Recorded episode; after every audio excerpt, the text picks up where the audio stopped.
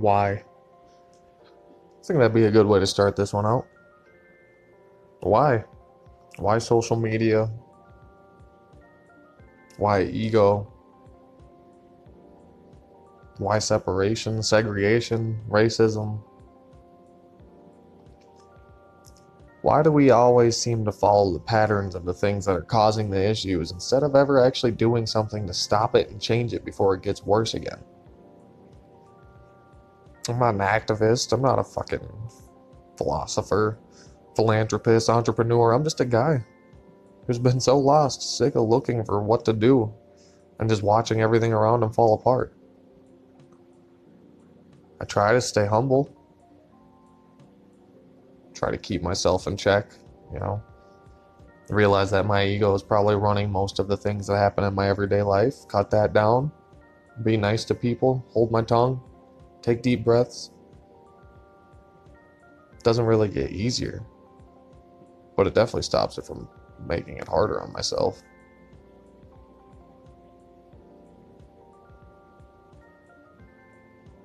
The depression's real. I don't know what to do.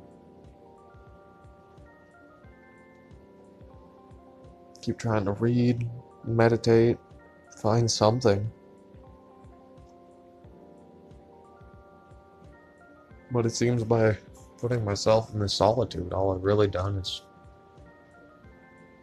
made it worse.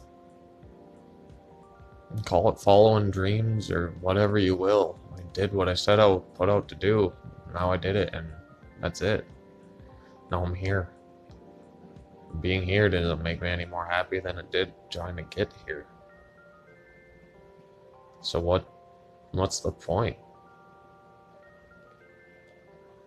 An real point would be love. I mean that's basically the meaning of all interactions from moment to moment. How to show and express the most love that you can, or gratitude, or, or be joyful, try to share that with somebody else who doesn't have it, you know, that, that makes you feel it. But then you get down in these areas and these points of life where you literally have to go and sacrifice things to help others, which is fine, except for you sacrifice so much more than what ever comes back out of it because people are so ungrateful these days. And the people who are grateful, they're just they're not around anymore. They're usually